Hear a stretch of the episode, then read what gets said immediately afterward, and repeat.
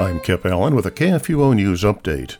The Silverado fire in Southern California is burning near Concordia University Irvine, which houses the headquarters of the Pacific Southwest District of the Lutheran Church Missouri Synod.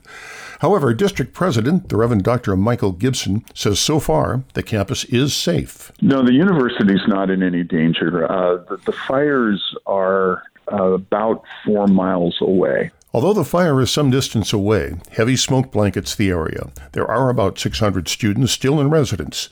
Gibson asked Lutherans to continue praying, especially for the winds to calm. The winds come off of the desert. They blow very dry. They blow hot.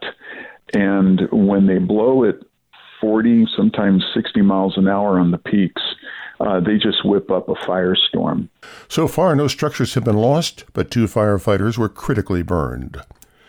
Pastors in China report that they have been forced to integrate President Xi Jinping's word into the biblical account of Jesus feeding the 5,000 as the Chinese Communist Party increasingly pressures church leaders to infuse their sermons with political ideology. According to the Italian based magazine Bitter Winter, the Communist Party has continued using the novel coronavirus pandemic to further control and politicize religions.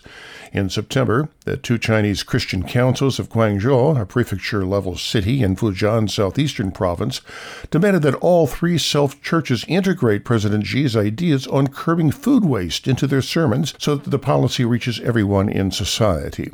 To implement the order, some pastors integrated the leader's words into the biblical story about Jesus feeding the 5,000 people with five loaves and two fish.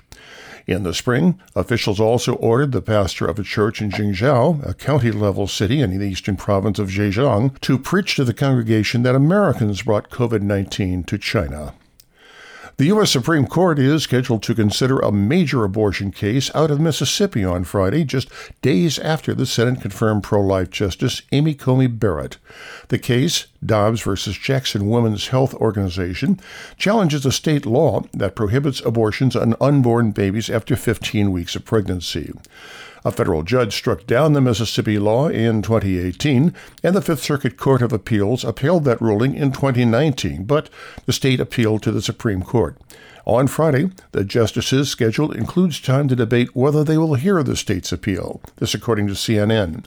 The case is significant not only because of Barrett, but also because it's widely considered to be a direct challenge to the precedent outlined in the Supreme Court's landmark 1973 ruling of Roe v. Wade. This has been a KFUO News Update.